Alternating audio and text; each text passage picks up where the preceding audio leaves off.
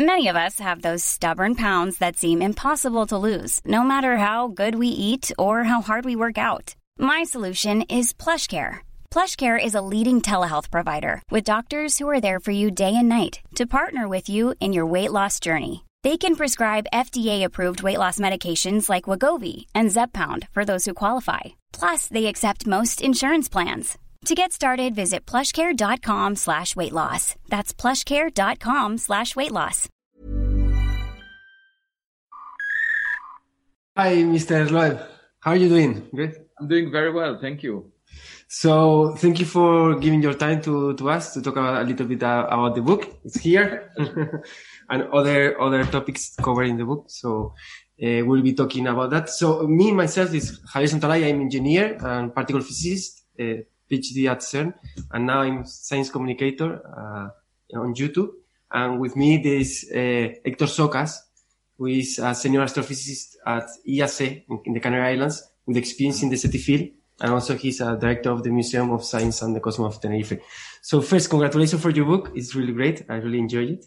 Thank you very and much. Also, and also for, for the hypothesis covered in the book and all the ideas. I, it, it was really uh, great for me to, to learn about it. So first, uh, uh, Hector, you have a question for, for him. Yes. Um, good morning, Professor. It's a pleasure to meet good you. Good morning. Thank you for having me. Yeah. First of all, I have I have to confess that uh, I am skeptical about uh, the idea that uh, Oumuamua might be alien technology, but I'm willing to entertain the hypothesis and, and see where that takes us. But I would like to start with a, a different kind of question because you, you have criticized in your book the, the scientific system as being too narrow-minded to deal with these kind of situations. And so I'm very interested in that. And particularly, um, I just read that, that you recently stepped down from your position as, as, uh, as the chair of astronomy in Harvard. So let me ask you, I, I, hope it's not an inappropriate question, but was this really a personal decision that you made or did, did you feel any pressure? Um, no, no. This was after nine years. I was the longest serving chair in that position, and uh, my position was renewed twice, uh, three terms altogether, each of them of three years. And it was the conclusion of the third term, and uh, in on July 1st, and then that's why uh, I was uh, substituted. Actually, the person that uh, replaced me is my former student, Daniel Eisenstein. He was my first graduate student at Harvard University. Okay, good. So, so may, may I ask a follow follow up question? Is yeah. do, do, you feel that like you've had to pay any price uh, in your scientific career for speaking your mind about these uh, issues? No, whatsoever. Um, I haven't um, had any sense of um, personal price uh, that I had to pay, except for you know every now and then hearing uh, things on Twitter or social media that um, are not nice, but um, I frankly, I, I, mean, I don't have a footprint on social media myself. Uh, it's just that I hear about it from other colleagues and students, and uh, but uh, it was all indirect, and um, I don't pay too much attention to that because I, I try to focus as as uh, basketball coaches say, uh, keep your eyes on the ball, not on the audience.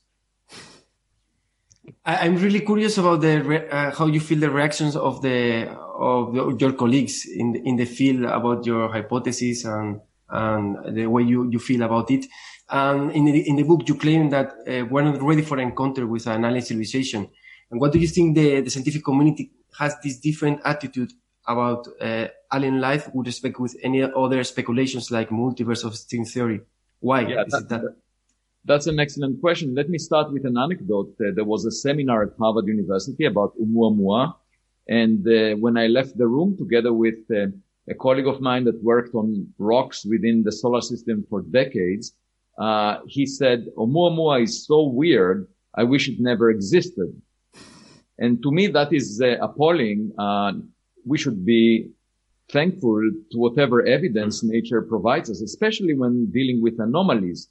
Uh, because anomalies are the ways of uh, physics to make progress, to make discoveries. Uh, we should not expect the future to resemble the past. We should be open to new things because if we uh, put blinders uh, on our eyes, then we will never discover anything new. And that's part of the uh, issue with, with the scientific community that people feel that they are taken out of their comfort zone. But just uh, Uh, about a hundred years ago, physicists were taken out of their comfort zone by dealing with quantum mechanics. It's completely counterintuitive.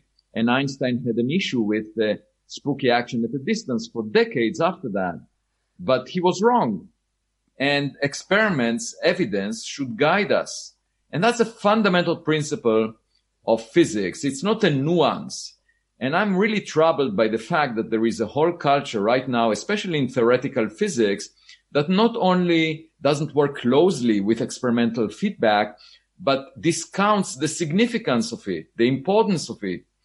And, you know, that's an arrogant point of view. Um, I think uh, one thing that I learned from the sky after decades of working in astronomy is modesty. First of all, because of the scale of the universe and the fact that there are 10 to the power 20 planets like the Earth. And uh, that makes us very insignificant on one of these rocks, you know, thinking that we are powerful. Not really. And also, um, you know, the life that we live is so short compared to the age of the universe. And that makes me humble. Okay. And moreover, as a physicist, many times we saw that nature is more imaginative than we are. We didn't anticipate discoveries. Quantum mechanics is an excellent example. And uh, as a result, we should be modest and learn from a dialogue with nature, not have a monologue. But unfortunately, you know, when the superconducting super collider was con- uh, cancelled um, in the mid 1980s, uh, the, the theoretical physics community had a long period of time when they didn't get much um, input from experimental data. And um, as a result, they developed a, cu- a culture that not only uh, speculates and, and discusses concepts that are not necessarily connected to experiments, but also doesn't feel the need to do that. And they are supported by philosophers that tell them, you know, if physicists agree on something for a decade, that's enough. That makes it a valid idea for you to work on. And that's a betrayal, I think, of our obligation as physicists to explain nature. So that's a fundamental flaw that is currently prevalent, prevalent uh, in the scientific culture. And it leads people to discuss concepts such as the multiverse, extra dimensions, and so forth, as if, you know, they're part of the mainstream, as if they are real. Uh, and um, I have a problem with that because I do think that, you know, without being guided by nature, we will never be able to figure out the correct theory of quantum gravity. And we could be guided by nature, you know, if we detect gravitational waves from the early universe, or if we understand something fundamental about singularities uh, in black holes. Uh, but uh, we should not be arrogant to think that just by sitting in a room and playing with anti de Sitter space, we'll figure out nature. That's not, that's not the space we live in. And uh, rather than string theorists claiming that they lead the torch of physics and uh, they carry our, our field forward, I don't think it carries anything forward without experimental guidance. Now, at the same time, you have that, that culture, but then uh, when dealing with astronomy, you know, we know that the conditions on Earth are replicated in billions of planets just within the Milky Way galaxy. Because the Kepler satellite, there was a paper just a few months ago doing the statistics. We now know that a substantial fraction of this, of the sun-like stars, you know, about half of them have a, an Earth-sized planet roughly at the same separation. So not only that we, we are not at the center of the universe, like Aristotle, the ancient Greek philosopher was arguing, and people accepted that for a thousand years because it was flattering to their ego. Not only that we are not at the center of the universe, uh, but we are also, we have a backyard, the Earth Sun system, that is very typical. Nothing special about it. So why would we ever think that we are privileged in any sense, right? Um, we are not privileged in terms of our uh, position in space, not privileged in terms of our position in time, uh, and not probably not privileged also in terms of us as biological creatures. Because if you arrange for similar circumstances on so many other planets, the same physical conditions, the most conservative point of view would be to say you get similar outcomes. And that should be the mainstream. That's exactly where the mainstream should be saying life must be very common, just like we have here must be very common. Let's just go and find evidence for it. Nothing speculative about it. Just go and search. It's a much more robust assumption to make than saying that the dark matter is uh, a weakly interacting massive particle based on supersymmetry. Because we haven't seen evidence for supersymmetry yet. But we have seen evidence for life. And we have seen evidence for planets that have the same conditions on Earth. So I'm just speaking common sense. I don't think th- that I'm making a very bold statement by saying that. But the only reason that I'm getting attention is because other people do not apply common sense. Something is twisted currently in the scientific culture where people can do intellectual gymnastics, fancy mathematics, demonstrate that they are smart, and that is considered mainstream. They get awards for that. They get recognition. They get the acceptance of the mainstream community just because it's mathematically sophisticated and you feel that you are on a pedestal relative to the public. But if you are dealing with a subject that the public is interested in, like the search for life or the search for intelligent life, that is not considered sufficiently elevated relative to the public.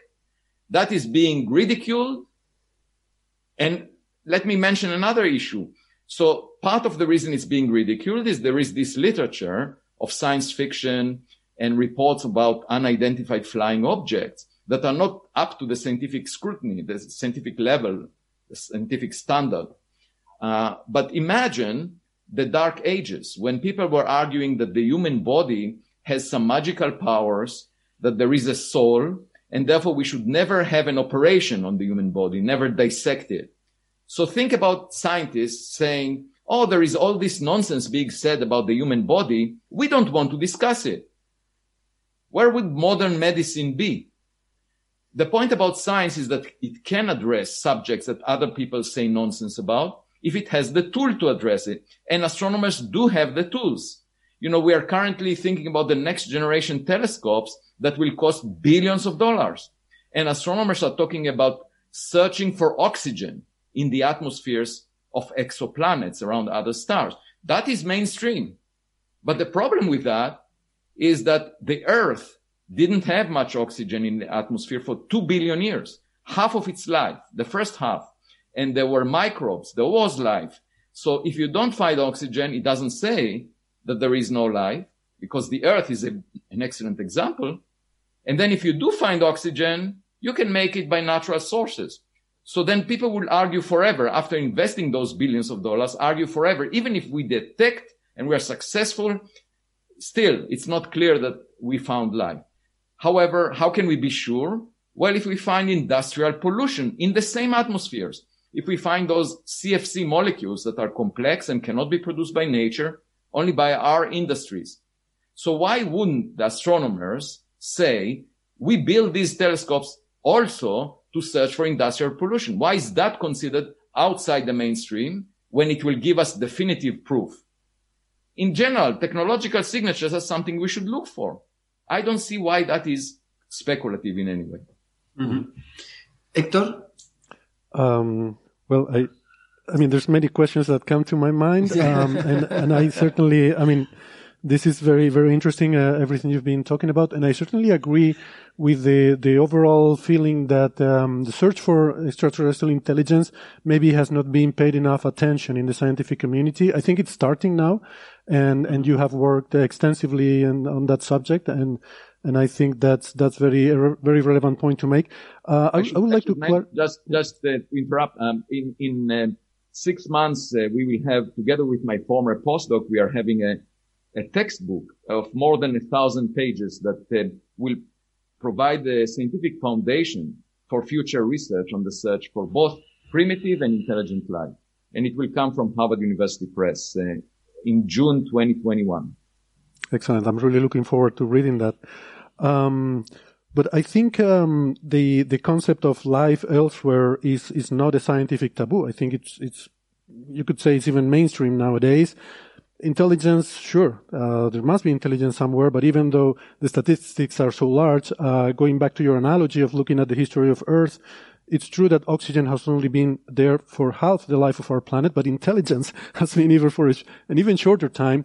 So you might uh, make the case that intelligence is hard to find.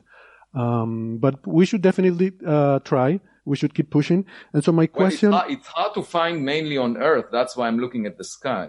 Right. Exactly. That's a very good point. My question is: um, Oumuamua is not the only intriguing um, phenomenon that we've seen in the last few years. And, and I could mention a few like FRBs that, that you know well, you've published about them. Uh, Tabby star, uh, the BLC1 signal that you've also published about, uh, very intriguing, uh, phenomenon, even the WOW signal, uh, many years ago.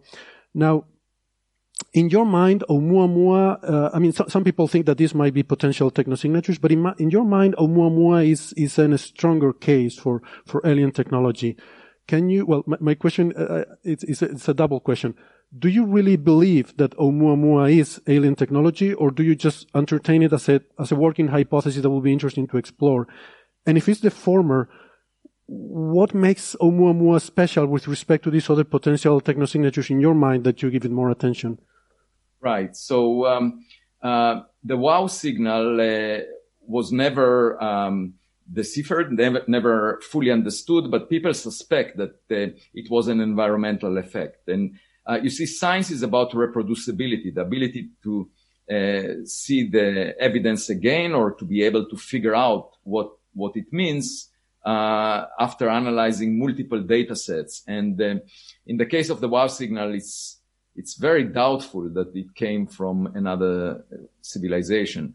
Uh, the breakthrough listen uh, candidate one uh, came from the direction of Proxima Centauri, but um, uh, there are several issues with it. Uh, one that uh, if you expect it from the habitable zone of Proxima Centauri, I, uh, I calculated the acceleration of an object under the gravitational field of the star, uh, imagine a planet like Proxima b moving around the star, there should be a Doppler effect of the frequency that we see. And it was very narrow a narrow band emission signal that was detected. And uh, the level of drift in the frequency that you expect is far greater than uh, what they saw. So it cannot associ- be associated with a transmitter on the surface of Proxima b, for example. That is ruled out.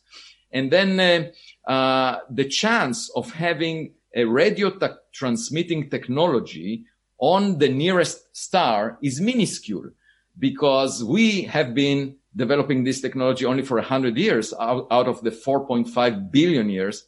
So if you assume the Copernican principle, which basically says we do not live at a privileged time, then the chance of seeing it from the nearest star is one in a hundred million. It's a very small probability. And we wrote a paper about it with my students. So I would much, uh, I, I would suspect that the signal originates from Australia near the telescope and that if you go to another site, uh, not in at the Parkes Observatory, but somewhere else, uh, you would not see it. And of course, if it's, it's very easy to, to check that, uh, in principle, you go to another uh, observatory, radio observatory, and uh, if you never see that signal, then I wouldn't, you know, I wouldn't believe it because science is about reproducibility. Uh, you might ask, how is Oumuamua reproducible if it's already a, a, million times fainter now and it ran away from us?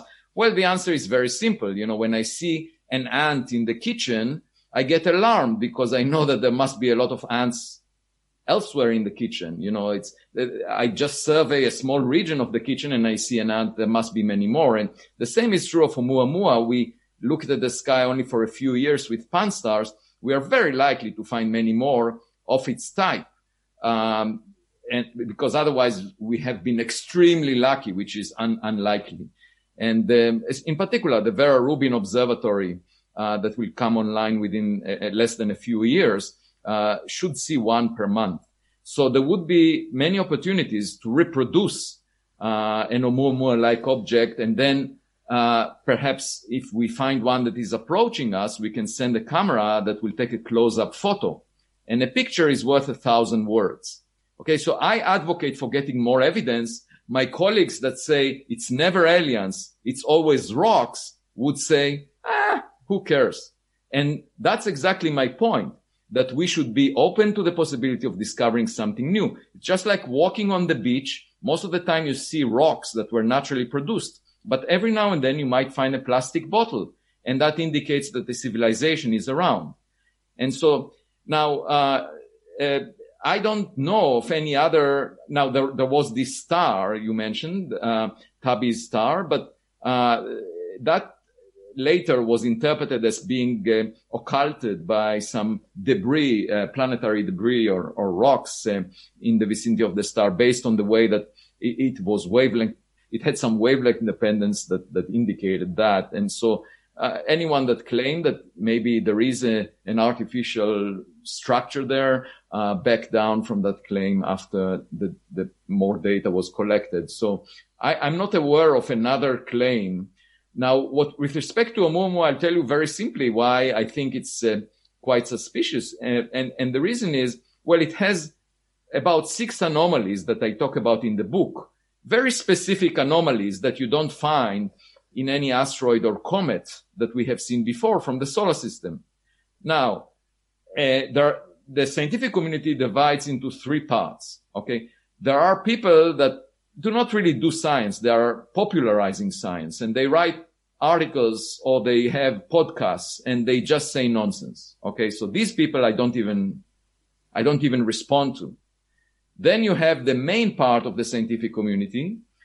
And uh, th- those people say, well, I don't care about the details. It's just a rock. Business as usual. Forget about it. Um, and just like my colleague that left the room and said, you know, I wish it never existed. Okay, so they just ignore. Then there is a group of people that really care about the evidence, you know, the, the anomalies that were observed and tries to explain them uh, in terms of a natural source, not an artificial source. And that is the group that I pay most attention to because they're trying to come up with explanations. Okay. And that's the way I operate. You know, when I worked uh, on, on cosmology or on black holes, the dark matter, when there was an anomaly, I, I, I always thought creatively, trying to f- find possible explanations out of scenarios that make sense. And in the case of Oumuamua, there were three scenarios that people came up with for a natural origin, specific. One was um, a hydrogen iceberg, a chunk of frozen hydrogen, roughly the size of a football field. Uh, because then when hydrogen evaporates, uh, you will not see it because it's transparent. So one of the issues with Oumuamua is that it didn't show any cometary tail, and nevertheless it exhibited a push uh, away from the sun. And usually you get such a push from outgassing from the rocket effect. So the claim about the hydrogen iceberg is that could produce a rocket effect because you get evaporation of hydrogen near the sun but you don't see the hydrogen. The problem with that is such a rock, such a, a, an object, an iceberg of hydrogen would get evaporated very quickly along its journey through interstellar space. We haven't seen anything like it, I should say. And we wrote a paper on this with Thiem Hoang, a colleague of mine, showing that such objects not only are difficult to make, but will not survive the journey. And then there was another suggestion. Maybe it's a dust bunny, a collection of dust particles in a cloud that is a hundred times less dense than air. Once again, it is unlikely to survive the journey. Then there was the third suggestion that it's just a piece of a bigger object that was ripped apart by tidal forces when the object passed close to a star.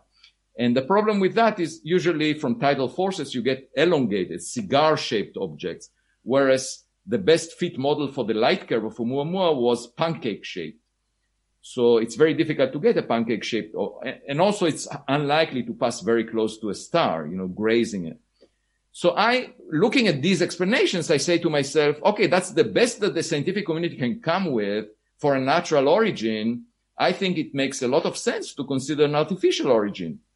And therefore, I would say that an artificial origin is a, a serious contender for explaining this, the anomalies of Oumuamua. Thank you very much, uh, Mr. Loeb. It's, it's been really a pleasure to to have you here. So uh, I hope it will be a success. The book. Uh, we know we are a little bit late of time, so uh, thank you very much. and uh, I will follow your, the track on, on this topic. Thank you for your excellent questions. I enjoyed very much the conversation. Thank you very much. It's been a pleasure to meet you. Thanks. Bye-bye. Bye. A lot can happen in the next three years. Like a chatbot may be your new best friend. But what won't change? Needing health insurance. United Healthcare TriTerm Medical Plans are available for these changing times. Underwritten by Golden Rule Insurance Company, they offer budget friendly, flexible coverage for people who are in between jobs or missed open enrollment. The plans last nearly three years in some states, with access to a nationwide network of doctors and hospitals. So, for whatever tomorrow brings, United Healthcare Tri Term Medical Plans may be for you. Learn more at uh1.com.